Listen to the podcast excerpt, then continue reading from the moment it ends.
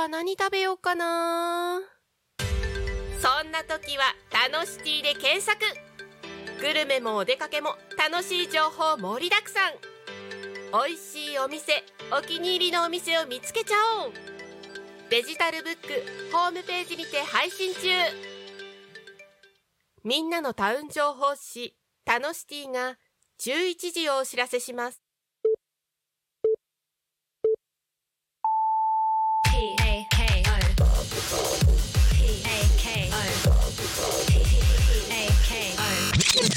タクミン FM。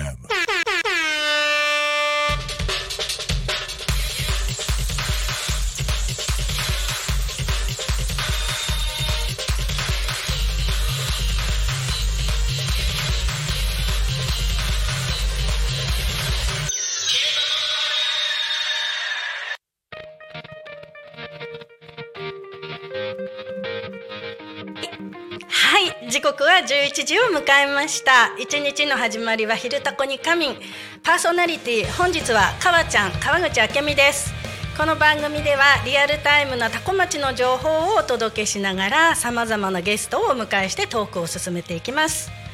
タコミン FM は手段はラジオ、目的は交流をテーマに、タコを中心に全国各地さまざまな人がラジオ出演を通じてたくさんの交流を作るラジオ局です。井戸端会議のような雑談から、みんなの推し活を語るトーク、行政や社会について真面目に対談する番組など、月曜日から土曜日の11時から17時までさまざまなトークを展開します。パーソナリティとしてラジオに出演すると、パーソナリティ同士で新しい出会いや発見があるかも。タコミン FM はみんなが主役になれる、人と人をつなげるラジオ局です。はい、11月25日土曜日、皆様いかがお過ごしでしたでしょうか。本日もいつものパーソナリティのなるちゃんからバトンタッチしまして、私川口あけみ川ちゃんが1時間お話しさせていただきます。はい、ちょっとまだ不慣れなんですが、よろしくお願いいたします。で、様々なゲストをお迎えしてなんですが、いつもの昼タコは本日も私一人でやらせていただきます。ということですので、 YouTube とかYouTube でご覧になってくださっている方、コメントいただけるととても助かります。ぜひよろしくお願いいたします。そんなわけでですね、今日土曜日ですね。今週は、イキイキフェスがあって、とっても天気のいい日だったので、それにいらっしゃったお客様も皆さんも多かったんじゃないかと思うんですけれども、私も行ってきました。去年はもう本当滝のような土砂降りの中の、イキイキフェスタだったんで、今年は午前中ちょっとパラッと雨は降ったんですが、とてもいい天気で、めちゃめちゃ人出てて、本当に私はびっくりしました。とても楽しい一日でしたね。で、私はちょっとその日からゲストが来てまして、今朝まで一緒だったんですけれども、でゲストと一緒に行ったんで、ちょっと時間遅かったんですよね。1時近くに行ったんですが、もう天気もよく、コロナ系、去年もやったんですけど、雨だったので、今年本当に多くの人いらっしゃったので、お昼をイキイキフェスタで食べようと思ってたんですけれども、並んだ店もう全部ほとんどが目の前で売り切れたとかっていう感じで、結局食べれたものが、お餅とお団子でもほぼ似た感じのもの、炭水化物ばっかりいただくということでしたが、どっちも本当に美味しいもので、美味しくいただきました。ちょっと食べられなくて残念だったのが、焼きそばですね。私焼きそば結構好きで、ちょっと体が弱ってる時とか焼きそば食べるんですよね。なんでしょうね。で、焼きそばのお店結構キッチンカーでも出てたし、出品者さんも出してたんですけれども、目の前の方で、が残り全部買っちゃったんで終わっちゃったとか、そんな感じもあり、焼きそばにはたどり着けませんでしたね。あとね、根岸、牛タンの根岸が出てきて、根岸は私牛タン大好きで、東京に住んでた時はお店にちょいちょい行ったりしてたんですけれども、あちらは皆さんご存知だと思うんですが、根岸のとろろは多古町の大和芋を使っているので、多分その関係で根岸さんタコのイキイキフェスタに出店してらっしゃるんじゃないかなと思うんですけれども、それを食べたいなと思って並んだんですが、今終わりましたとやっぱり言われてしまいでした。残念。で、あと商工会議所が出してたお餅かな、ものすごい大きいお餅を目の前で焼いてくれて、醤油と海苔、磯辺巻きってやつですね、それでいただいたのがもう本当美味しかったですね。あと白石さんの団子ですね、私は端の方の白石さんの列に並んで、それも食べることができました。あとはやる気集団ですね。やる気集団のおにぎり、タコマイグランプリの時にも出店してらっしゃったんですが、それをいただくことができました。まあ美味しかったですね。コンビニで売っ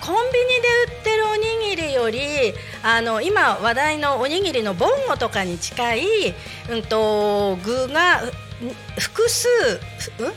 何種類かの具が入ってる、はい、とてもリッチな感じのおにぎりをいただいて、はい、ちょっとトレンド感のあるものをいただいた感じもあります。とても美味しくいただきました。ありがとうございました。なんか地元のものってお米はいつもタコ米食べてるんですけれども、あと道の駅ではタコの野菜とかも買ったりしてきますが、意外に日常的に買ってるスーパーでは地物っていうのを買う機会がそんなになかったりとかで、タコのものを堪能できた一日でした。ありがとうございました。何しろイベントは天気が良ければバッチリって感じでしたよね。はい、皆さんも楽しまれたんじゃないかと思います。あとあれですね、クラシックカー、去年は雨の関係でかな、デロリアン、バックトゥーザフューチャーのデロリアン1台だったんじゃないかと思います、去年は。でも今年はいろんなタイプのクラシックカーが出てて、こちらタコミンのパーソナリティやってる方の、ボルボ、私は形のボルボは知らなくて、ボルボのちょっと前のっていうと四角いすごい可愛い形のなんですが、その前の世代の乗ってらっしゃる方で、もう今現役でそれ乗ってらっしゃるっておっしゃってたんですが、そちらも並んでたり、あと船越に移住してらっしゃった方ですね。あれはごめんなさい、車種なんだろう、コルベットじゃなくて、はい、赤い、スポーツカータイプのクラシックカーとか、そうですね、ポルシェとかも結構多かったり、はい、普段公道をこの辺だとあんまり見る機会がないような車が結構見れて楽しかったですね。あとあれです、私世代はご存知だと思うんですが、チキチキマシンモーレースに出てたような感じの車も何台かありましたよね。はい、そういうの見てちょっとワクワクしてました。はい、それでですね、今日はじゃあ私のことをお話しさせていただきますが、私昨日一泊タコ蔵に泊まってました。初めての宿泊でした。船越ワイナリーでに、春まで仕事をしてたので、ワイナリーでの出店をタコ蔵のオープニング、グランドオープンの時に、物販で出店させていただいて、その時に敷地の中は見させていただいたんですが、今回泊まったのは初めてです。はい、もうめちゃめちゃ可愛くて、もうワクワクな感じですね。それで2人で泊まったので、ドーム型のツインのお部屋に泊まらせていただいて、で昨日着いたのがちょっともう日が陰ってきたので、雰囲気のいい感じの時間帯にチェックインして、で写真では泊まった感じの方って何人か、いらっしゃるでしょうかね。タコに住みながらタコに泊まるっていうことはあんまりないと思うので、町外県外の方が、日常的には多いんじゃないかなとは思うんですけれども、私も初めて泊まりまして、ドーム型の、テントは宿泊、ベッドが入ってるとリビングですねと、その隣に、小屋みたいな感じのがあって、そちらがなんだろうキッチン炊事場みたいな感じですね。でそこでバーベキューをして、トイレとお風呂は校舎の中ですね。時は久我小、あれどっちでしたっけねどっちかの廃校、時は小学校の廃校でしたっけ。なので、学校の施設そのまま設備を使っているような感じなので、トイレと、お風呂はそちら校舎の中を使って、食事と寝るところが外というような感じでした。で夜はねバーベキューですね、とてもいろんな種類のものが人数分コンパクトにまとまってて、調理っていうよりも焼くだけですね。もうすぐに焼いて食べれるように切ってあったりとか、もうお手軽お気軽な感じで食べれて、バーベキューとあとタコス、あとアヒージョじゃなくて何でしたっけ、チーズフォンデュって書いてあったんだ。チーズフォンデュって書いてあったけど、チーズはカマンベールだったんで、私はそのまま食べちゃったので、アヒージョとして食べましたね。あとはパン、東京ラスクさんが母体の会社がやってらっしゃるグランピングなので、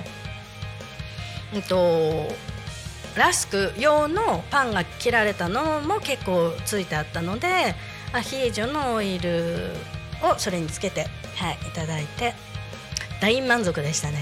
とあと夜はキャンプファイヤーもあったので、キャンプファイヤーですね、そうですね、焚き火、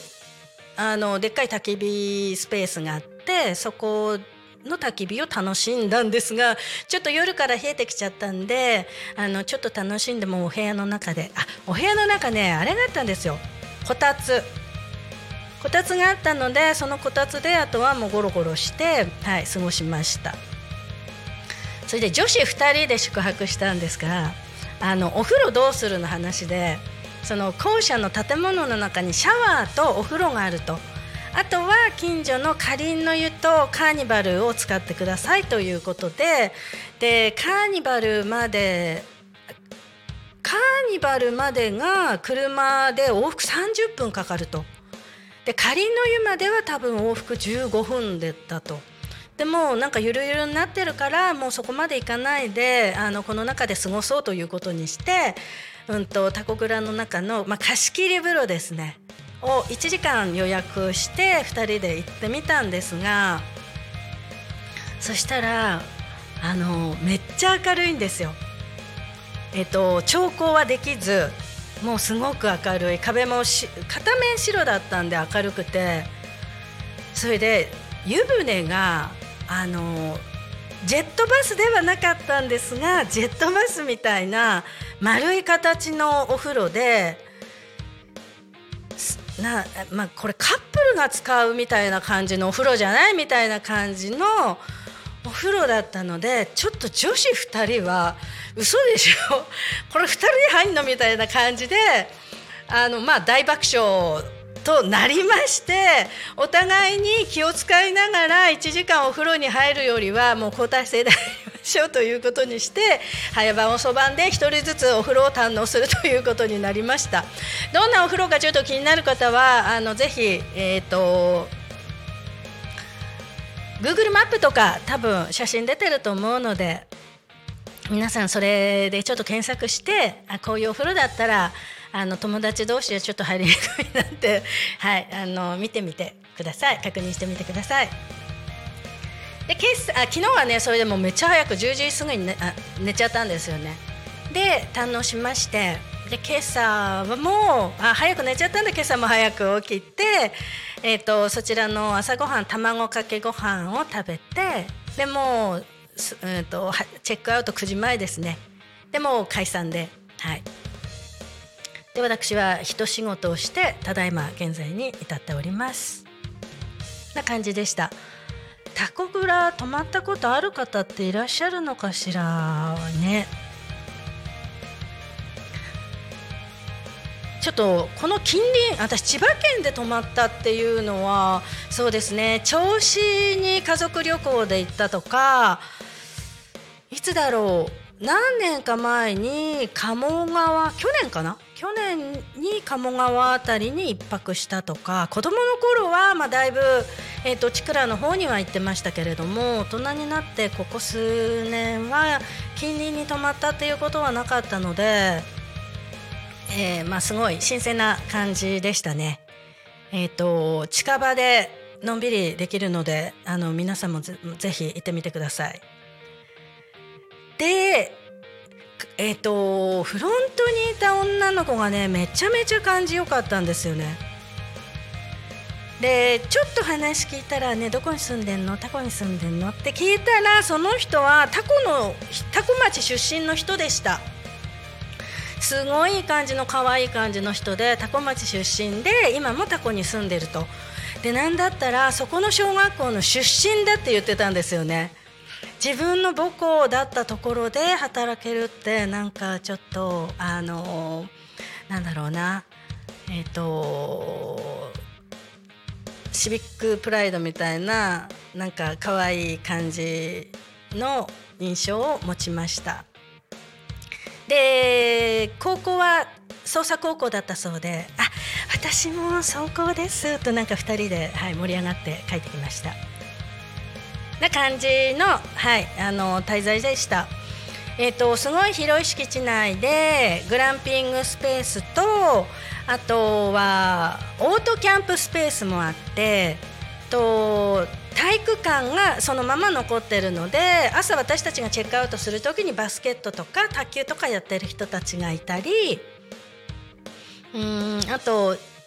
校舎の中はカラオケルームか、カラオケルームがあったり、いろんな過ごし方ができるような施設ですね。はい、グループで行っても数人で行ってもとても楽しめるんじゃないかなと思います。で地元に泊まるって私すごい贅沢なことだなと思います。ね、で沖縄に住んでた時にも、友達が来た時にたまに一緒にホテルに泊まったりとかっていうのは、泊まらなくてもいいのに泊まるっていうのがなんかとても贅沢感があって、私ははい、とても、好きな過ごし方ですね。めったにやることではないんですけれども、皆さんもぜひ使ってみてください。おすすめです。あとは昨日はね、銚子方面ドライブ行ったんですよね。で銚子は私は、タコ第一小学校の時の、多分小学校3年生の時の遠足は銚子だったと思います。で銚子の灯台に行ったのと、あとはひげた醤油の工場見学をどうもしてきたらしいです。ちょっと醤油の方はあんまり覚えてないんですけれども、で今灯台のところは、テラスっていう道の駅みたいな感じの施設ですね。すごい可愛い感じの建物でトレンド感のある、食べれるところを、ちょっとのんびりできるとこ、あとお土産とかもすごい可愛いものが売ってたり、銚子地元のものが売ってたり、そうですね、多古町から行くと、海があるっていうのと、そうですね、風景、あとちょっとその施設そのものも非日常感があって、すごい楽しい場所ですね。私は先月か今月か初めて行ったんですが、ちょっともう気に入ってて、ゲストが来たらそこにご案内もしてみたいなと思っている場所です。はい、車で1時間なんで結構行ってらっしゃる方いるのかしら。銚子なのでもうこの辺の飲食店と違ってやっぱりお魚食べさせてくださるお店がとても多く、地の魚がのメニューが多いですね。海鮮丼出してるお店がもう本当に多くて、私はタコで育ったので、この辺近隣で上がるお魚ということで、イワシがねすごいお魚の中で好きなんですよね。昨日はイワシ食べる機会はなかったんですけれども、行ったお店はお魚でしたが、ちょっとイワシは使ってなかったんですが、はい、イワシはね結構この辺の人皆さん食べたんじゃないかしら。私も、はい、大好きなお魚です。あとですね、昨日その銚子の、テラスの前のなんて言うんだろう、岩場の方に降りてったんですよね。これこの前も話したかもしれないけど、で降りてくと波がやっぱりすごい近くに感じられて、九十九里浜とは違う、もう全然違うイメージの海ですよね。あの辺いらっしゃった方は分かると思うんですが、大きい岩がゴツゴツしてて波も結構荒くて、何年か前まで過ごしてた沖縄の海とも全然違うような感じで、はい、風に吹かれて帰ってきました。で灯台は登らなかったんですが、あの前あれですね、白いポストがあるんですね。知らなかった。なんかすごい可愛い感じ、灯台と同じような感じに塗られてるポストがあって、それはオブジェではなくてきちんと現役で使われてるポスターだそうで、銚子の化身をして発送しますみたいなのが貼られてました。そこをね、可愛い化身になるのかしら、なんかはい、可愛い感じでしたね、はい、であとそこの階段降りてた下のところはなんか地形が断層が露出してるのかっていうところですね。なのでこう地層が丸見えの場所があったんですよね。でちょっと斜めに傾いてたのが多分地殻変動でこうだんだん斜めになってったんじゃないかと思われます。さらに黄色っぽい地層、白っぽい地層と、そうですね、もう本当露出丸見え、この壁より高い高さのものが丸見えでした。で一緒に行った人の話だと、何ヶ月か最近の話かな、ブラタモリでそこが出てって、はい、タモリさんもその地層の近くまで行ってそれの説明をしてたみたいな話をしてました。私はちょっとブラタモリ見てなかったので初めて聞いた話だったんですが、なんでしょうね、それ科学歴史、はい、地理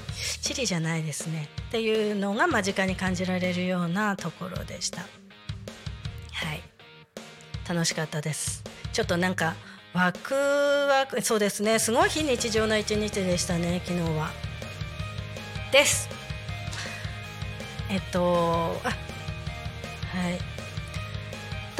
銚子は昨日は見れませんでしたけれども、今ホエールウォッチング、イルカウォッチングもできると聞いてます。でちょっと詳しく調べてないけど、船で行くんでしょうかね。そうですよね。でも見れることあんのかな、灯台あたりからねえ、ちょっと詳しくないんですけれども、アクティビティとしてそういうのの案内も見たことありますね。はい、クジラは私ハワイ島に行った時かな、クジラを間近で見たわけじゃないんですけれども、海に潜ってなんかキュインキュインみたいな感じの声が、これがクジラの鳴き声だ、近くにいるはずだっていうのは聞いたことがあります。ちょっともうその時にはいろんな刺激がありまして、クジラ見たかどうかはもう忘れちゃったんですけれども、イルカはもっとあれですね、声がもっと高いようなのが肉眼っていうか普通にも聞こえるような感じ。クジラは海の中で、超音波的な感じらしいんですけれども、海の中でこう海水を伝わって、聞こえてくるような感じの音ですね。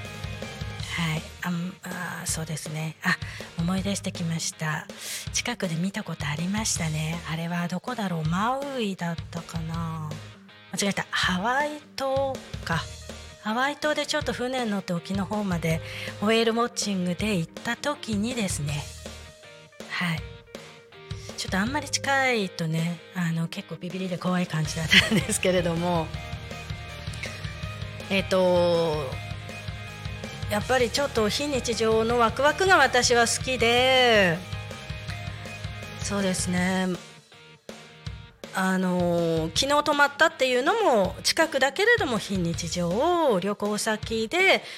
地元では経験できないようなことも非日常を、あとタコの中でもいつもやってる仕事ではないことに取り組むっていう非日常も楽しいし、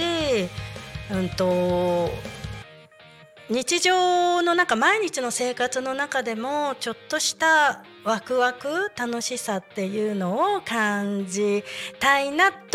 思って、生活をしております。だからといってなんだろう、キョロキョロキョロキョロしてるわけでもないんですけれども、はい、で、はい、そういう楽しみを見つけております。皆さんどんな楽しみを見つけるような生き方をしていらっしゃるんでしょうか。ワンちゃんとかいらっしゃる方はね、毎日のその自分への反応への違いみたいなのもまた楽しみの一つだと思うんですけれども、私はペットを飼ってないので自分でそうやって、見つけていくようにしてます。はい、そろそろでしょうかね。はいはい、それでは皆さんここで、交通情報ですね、いきます。多古町の一般道路渋滞情報を、特に通行止め規制の情報は本日ありません。はい、タコは今日も何でしたっけ、安全ですじゃなくて何でしたっけ気象はいはい、気象情報、本日、11月25日土曜日、今日はこれか、はい、11時、ただいま11度ですね。はい、11度、今日一番今年で寒い感じでしょうかね。なんとなく天気予報ではそんな感じのことを聞いてるんですけれども、はい、今朝寒かったですね。ほぼ外みたいなところにいたので、はい、今日はタコは今日もはいこれは、はい、今日も多古町は平和です。すいません、不慣れではい、あとここでお知らせをします。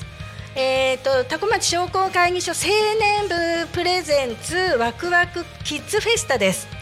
12月の10日日曜日、これは会場はあじさい公園レインボーステージ、時間は午前10時から午後4時までです。で、出し物というか、はい、出演はキッズダンスステージ、あとキッチンカー、ハンドメイドの販売ブース、ワークショップ、何のワークショップでしょうかね、ちょっと気になりますが、あとは豪華景品の抽選会もあるそうです。ワクワクキッズフェスタで楽しい一日を、詳しくは LINE 公式LINE アカウントのタコナビですね、タコナビを検索して登録していただくと、随時情報が届きますっていうことです。タコナビ皆さん登録してらっしゃいますか？私登録してますが、出ました。タコナビでまだね、タコナビの方ではワクワクキッズフェスタのお知らせは来てないんですけれども、今後詳細ここに出てくると思います。そうですね、どんなキッツーダンスステージのどんなチームが出るかとか、あとキッチンカーはどんな飲食店さんが出るかとか、そういうのが、これからですね、はい、出ると思います。タコナビのね、本名はタコ町ガイドタコナビです。タコ町のこれは商工会議所に所属してらっしゃる方がタコ町の情報をタコ町の方、タコ町外の方にも発信したいということで作られた、ポータルサイト的な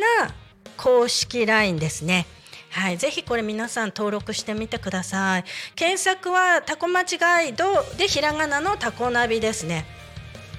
でこれとあとカテゴリー別にも検索できるようになっているとても便利なものなので、ぜひぜひ登録なさってみてください。はい、あとはここでよかったかなあ、そうですね、はい。それと今日、一つ皆様にお知らせがございます。11月のいつだったかな、11月の上旬に私が担当させていただいたかわちゃんの〇〇の話に船越ワイナリーの醸造担当の夏美ちゃんに、出演いただいた時に、千葉ワインのリリースの話をさせていただきました。で今日がね25日土曜日、今日が千葉ワインのリリースの日です。千葉ヌーボーといって4社で売り出していらっしゃいます。4社は横芝光の斉藤ぶどう園さん、これは93年か94年くらい前から醸造してらっしゃる、ワイナリーさんですね。で今は2代目になるのかな、斉藤雅子さんという若い醸造家さんですね。30代前半くらいと伺ってます。何回かお会いさせていただいたことあるんですけれども、で雅子ちゃんはおじいさんが、斉藤ぶどう園を始められたのかな、その前かな、ちょっとごめんなさい、2代目か3代目ですね、雅子ちゃんは。はい、醸造量がとても少なくてとても人気のワインですね。今日明日、横芝光の何でしたっけ、道路沿い、どこも道路沿いですけどの野菜の直売所みたいなところで、2日間限定で、販売します。でもそれで売り切っちゃったらもう、斉藤ぶどう園さんのところで販売するワインはもうなく、あとは酒屋さんとか飲食店さんですね、お取引が決まってるところでのみの取り扱いになるということですね。千葉県だと今出屋さん、千葉市にある、今出屋さんが日本ワインにとても、積極的に取り組んでらっしゃる酒屋さんで、そちらがあと千葉ワインにも積極的にお取り組みなさってて、そちらでは購入できることができます。とあと、はい、タコワイン船越ワイナリーですね、そちらも今日発売なんですけれども、千葉ヌーボーはタコワイン船越ワイナリーは微発泡のロゼをリリースです。でそちらはですね、もうワイナリーでの発売は今日20分ぐらいしかできずにもうそれで完売だと聞いてます。それ以外はちょっと私詳しくないんですけれども、やっぱり今出屋さんとそれ以外の酒屋さん、飲食店さんにもう納品されてて、自社での販売は多分20本くらいなので、前回夏美ちゃん、醸造担当の夏美ちゃんに来ていただいた時に今日明日オープンするのでぜひ来てくださいとか、あと、EC でご購入いただけば今日を、お届けできるように発送しますみたいな感じのお話してたんですが、もうほぼほぼ完売だということでした。もし売り切れてたら皆さん他のワインをぜひご購入ください。あともう2社ですね、サワワインズさんは、八街のワイナリーさんですね、2021年から醸造を始めた山本さんという方が始められたワイナリーで、そちらも千葉ヌーボーを今日をリリースなさってますね。ちょっと調べてみますね。何を出してんだろう。千葉ヌーボーサワーワインズさんは赤ですね。ちょっとワインの種類ごめんなさい出てなくて分かんないんですが、出来たてのワインをそのまま販売、無濾過で瓶詰めして瓶内に沈殿物があります、ブドウ由来成分ですので品質に問題ありませんという内容です。赤でもちょっとね薄めの色ですね。何のブドウ使ってらっしゃるかがごめんなさい出てなくてわかんないんだけどすいませんです。あともう一箇所、コックさんですね、船橋コックワイナリー、こちらも今日からリリースで、こちらは、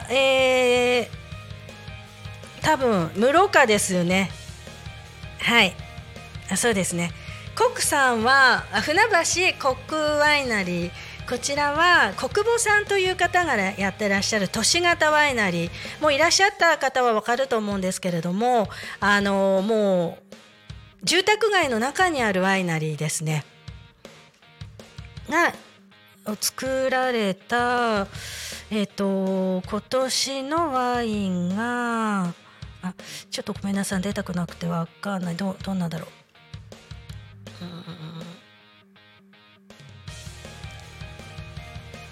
そうですね、すいません、これかな、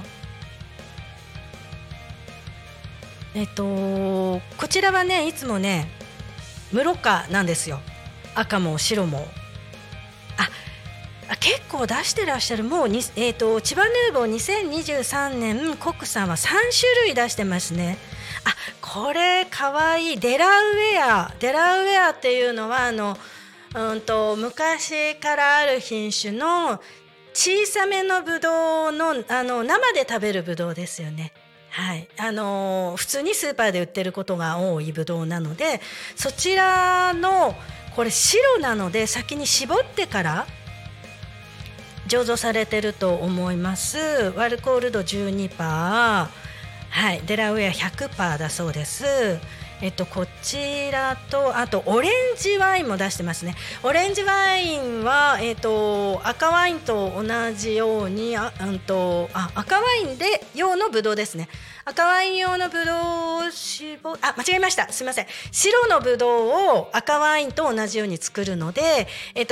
も一緒に最初発酵させてから絞ったのが、オレンジワインですね。これもデラウェアか、はい、デラウェアのオレンジワイン、こちらアルコール 12%、 これが多分こちら、はい、2種類今日からリリースしてらっしゃいます。で各社自社の船越と斉藤さんはECでの販売はもうできなく自社でのみという自社とあと酒屋さんということなんですけれども、コックさんと、八街のサワーワインズさんはどちらもECでも販売してらっしゃいます。それ以外にあと、先ほどもお伝えした千葉市の、今出屋さん、こちらは全種類お取り扱いしてらっしゃるんじゃないかなと思います。で最近、私がワイン飲めないんですけど、お仕事で関わらせていただいたので千葉ワインの、応援をさせてもらってるんですけれども、友達とかも、ちょっと日本ワインが気になるとかいう話もちょいちょい聞くようになってきました。で私がちょっとアンテナ張ってるからかなとも思うんですけれども、あと日本ワインが身近で買えるようになってきたっていうのと、あとクラフトワインのお店がすごく増えたりとかで、コックワイナリーさんみたいに濾過しないワイン、自分が好きなジャンルのワインを作られるとか、すごく個性が立ってきてるので、余計になんか目に留まりやすくもなってきて飲む機会も増えてきてるのかなと思うんですけれども、はい、あと成田の、ブッシェンシャンクっていうジンギスカンのお店ですね。タコから行くとイオンの手前の左側にあるお店、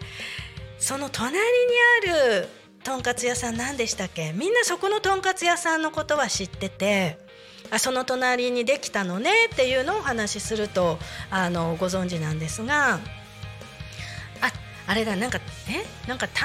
々麺のお店があったとか、その並びにちょっとすいません曖昧な話ばかりで申し訳ないんですが、あとベトナムのフォーのお店もその並びにできましたね。5店舗くらい飲食店が並んでる、なんか長屋のような感じの作りの、1階が全部飲食店っていうようなとこ、はい、イオンのちょっと手前の左側、そちらの真ん中ぐらいにあるブッシェンシャンクというジンギスカンのお店、そちらでも何店舗かの日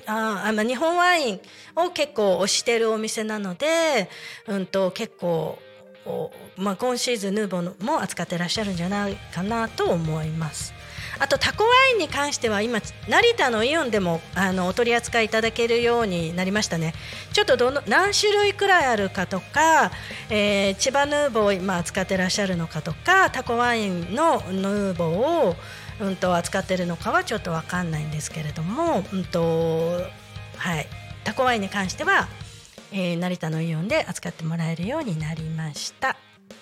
感じです、はい、私は飲めないんですけれども、なのでちょっと今シーズンのものは試飲もしてませんが、はい、ぜひ皆さん機会があったら召し上がってみてください。なんだろう、道の駅にで納品させてもらって扱ってるけど、タコワインどうでしょうね、出てるんでしょうかね、はい、ちょっと気になるとこですが、それも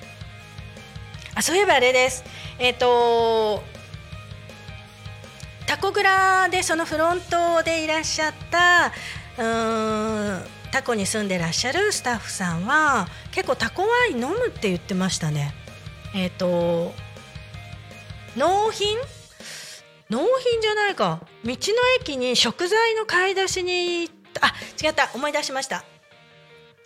お芋も作ってらっしゃるそうです、そのご実家で。でそれの納品に行った時にワインよく買って飲みますよみたいにおっしゃってましたね。はい、もうありがとうございます、ありがとうございます。もう私はお仕事で関わってるわけではないんですけれども、はい、皆様のおかげで、はい、タコワインだいぶ広がってきてます。ありがとうございます。はい、そんな感じです、もうちょっと時間あるんで、何のお話させてもらおうかな。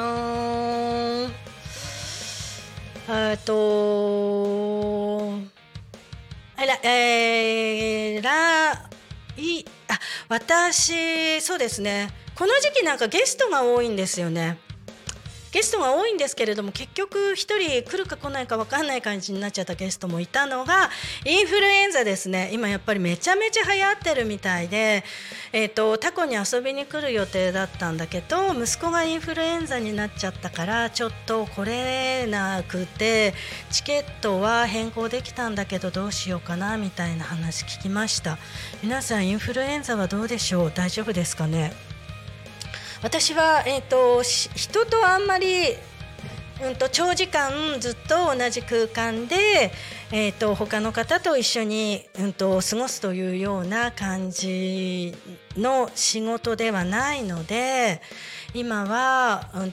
インフルエンザがうつらないかなみたいな恐怖を覚えながら、心配しながら仕事をしたり日常的に過ごすような感じではないんですけれども、今すごい流行ってきてますよね。友達の息子くんはですね、40度まで上がったと聞いてます。あれは火曜日かな、火曜日に40度までもう、熱が上がって、もう昨日ぐらいから熱は下がってきたということなんですが、どうでしょう、タコミンのパーソナリティの人とかも熱上がっちゃったりしてる人いないでしょうかね。これからどんどんますますなんか気温も下がって流行ってくる時間じゃ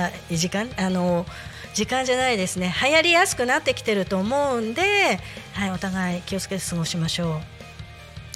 私はそういう、そうですね、コロナもできたらうつりたくないし、まあ、誰でもそうだと思うんですけれども、健康に過ごしたい、快適に過ごしたいですね。心も体も快適に過ごしたいと思ってるので、どうやったらそういうのに感染しないで過ごせるかというと、今のところやっぱり、バランスのいい食事っていうのと発酵はやっぱり効くのかなと思って、今とても発酵食品を積極的に私は摂ってます。で、毎朝お味噌汁を飲むっていうのと、あとぬか漬けですね、はい、ぬか漬けを食べる、あと納豆を食べる、あと塩麹を使って、お塩で味付けるのをお塩だけじゃなくて塩麹を使うっていうような感じですね。ヨーグルトも一時期もう何年も食べ続けてたんですけど、ちょっと食べ続けてきたゆえに今はなんとなくヨーグルトはもう飽きた感があり、ヨーグルトは今も積極的に食べないような生活にはなってますけれども、皆さん発酵食品食べてますか？それが効いてるかどうかは分かんないんですが、はい、風邪とかもあまりひくことなく、感染症にかかるようなことも風邪も感染症ですが過ごしてます。で、発酵物、ぬか漬けに関しては、毎日同じものをつけてても、例えばきゅうりとかつけてても毎日違うような味なんで、それはやっぱり、面白いと思います。そういえば私の前に収録今してらっしゃった方は、あれは何だろう、大和なでしこのお二人だったのかな。大和なでしこのお二人は発酵部もやってらっしゃって、お味噌を作ってらっしゃったり、あと何作ってんのかな、発酵に結構日常的に取り組んでらっしゃるようなんですけれども、はい、お互い皆さん快適に過ごしましょうと。あと納豆、皆さん何で食べますか？私はね、最近もう味付けじゃないんですよ。味付けじゃなくて、体を保つために納豆はね、お酢をかけて食べてるんですよね。黒酢か玄米酢を使うことが多いんですけれども、大さじ1杯ぐらいかけ、さらに梅干しを作った時の梅酢ですねもうちょっとかけて、はい。で、私は食べてます。はい、そろそろお年頃なので、骨粗しょう症も気になるお年頃になってきてますので、それを防止、はい、回避したいので、整えるためにお酢入りの納豆を食べます。お酢かけるとですね、ちょっと量がそんなに多くなければちょっとかけるだけだったらなんとなく甘みも感じ、おすすめです。はい、ぜひ皆さんお試しになってみてください。整えたいとお考えの方はぜひですね。あとそうですね、昨日はもうすいません、尻滅裂で、昨日ねタコ蔵でそのバーベキューにさつまいもも入ってました。なのでさつまいももバーベキューのグリルで焼いたらもうめっちゃめちゃ美味しかったんですよね。で、さつまいもの農家さんに言わせると、採れたてのものはまだ甘くないから、冷蔵で熟成させて年明け1月に入ってからの方が甘くなるよっていう話を伺ってるんですけれども、昨日いただいたのはもうね、めちゃめちゃ甘かったですね。で、バーベキューグリルがただこう、下に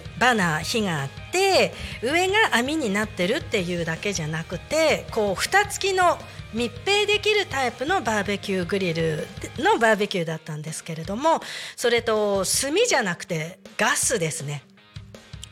で、焦げちゃわないように、キッチンペーパーを濡らしてお芋をくるんで、さらにアルミホイルで巻いて、なのでバーベキューグリルの中で蒸し焼きにしたらもうめっちゃうまいこと言ったんですよ。でバターが欲しかったんですがバターはなかったんでそのまま食べましたけれども、ちょっとお芋の種類は分かんないんだけど、もうねっとり本当に美味しい焼きたての焼き芋食べることができました。私ねお芋大好きなんですよね。今お芋もうすごい世の中で人気ですよね。焼き芋専門店みたいなのももうすごいできてますし、あと乾燥芋もう全国で売られてるし、で、タコはお芋の産地大和芋もそうですけれども、さつまいもの農家さんも本当多いじゃないですか。それで子供の頃から身近にさつまいもが冬になるといつもあるような、状態だったので、さつまいも、あの頃は蒸したお芋をおやつにすることが多かったんですけれども、今は本当全国的にどこでもいつでも、スーパーとかもそうですよね。入り口のところに焼き芋がどこでも、私住んでた沖縄でも焼き芋売ってたし、あれが結構いい匂いしていつも買いたくなる人多いと思うんですけれども、あと今世界中で焼き芋タコじゃなくて日本初の焼き芋すごい人気で、どこでも、ダイエット食として焼き芋を食べる人が多いみたいなことも聞いてますし、あと、道の駅の焼き芋皆さん食べたことありますか？入り口のところに売ってる、まだ今年始まってないと思うんですが、12月に始まるのかな、1月に始まるのかな。あれはもう家ではああいう焼き方は本当できないですよね。本当に甘いねっとり、あれは自分で食べるのにも買えますし、人にのお土産もそのシーズンになったら私は買って差し入れはあれにすることが多いです。で出来たてじゃないあったかいの袋を紙の袋に入れて、さらにレジ袋をですね白い袋に入れてくれるんですけれども、甘いのがもう蜜がすごい出てて、紙袋がねもう蜜でべっちゃべちゃになるんですよ大体。そろそろそれが売り出されるかなと思って、もうめちゃめちゃ、楽しみです。いい時期ですね、美味しいものが出てくる。で今芋フェスですね。全国的に芋フェス結構多いできてると思うんですよ。私道の駅に芋フェス提案しましたね、2019年に。それで2020年の3月ぐらいに何だったっけ、何かのお祭りが桜祭りか、道の駅で桜祭りをするから、その時に芋フェスも同時開催でやりましょうっていう提案して、それで道の駅のキッチンの方で出店してらっしゃる焼き芋屋さんの焼き芋にキッチンの方でお芋を乗せてもらってっていうデザートを用意してもらうとか、あとお芋のキッチンカーにも出てもらうとか、ちょっとその焼き芋をアレンジしたメニューを出してやりましょうっていう提案してたんですが、そうですコロナになったんで、桜祭りも時はちょっともう何でしたっけ、あれやったんでしたっけ、ちょっと忘れちゃいましたけれども、結局芋フェスは中止になって、他校では幻でしたが、そうですね、タコこそ芋フェスやるべきですよね。あと栗本が芋フェスを焼き芋祭りみたいなの毎年やってらっしゃって、いつやるんでしょうね、今年行こうかな。なんて言うんだろう、もみ殻で焼く昔ながらのじっくり焼く焼き芋っていうのを栗本でやる、道の駅でというふうに聞いてます。それで栗本もタコと同様電車で乗り入れることができないので、いろんなところから、シャトルバス、ピストンのバスの送迎のバスかなんかが出て、たくさんの人が焼き芋を食べに栗本に集まるということを聞いてるんですよね。はい、タコでもそういうのね、はい、ぜひ今年誰かやらないでしょうかね。来年再来年に向けてちょっとタコミン企画でやりましょうか。はい、ぜひ取り組んでいければはい、やっちゃいましょう。よろしくお願いいたします。はい、それでは、ここで宣伝を一つ。タコミン FM のパーソナリティの説明会があります。パーソナリティの説明会、はい、インスタグラムプチセミナー付きです。参加パーソナリティ50名以上今いらっしゃいますね。はい、で次の開催は12月の2日土曜日、来週の土曜日になるのかな、再来週、来週ですよね。はい、で日程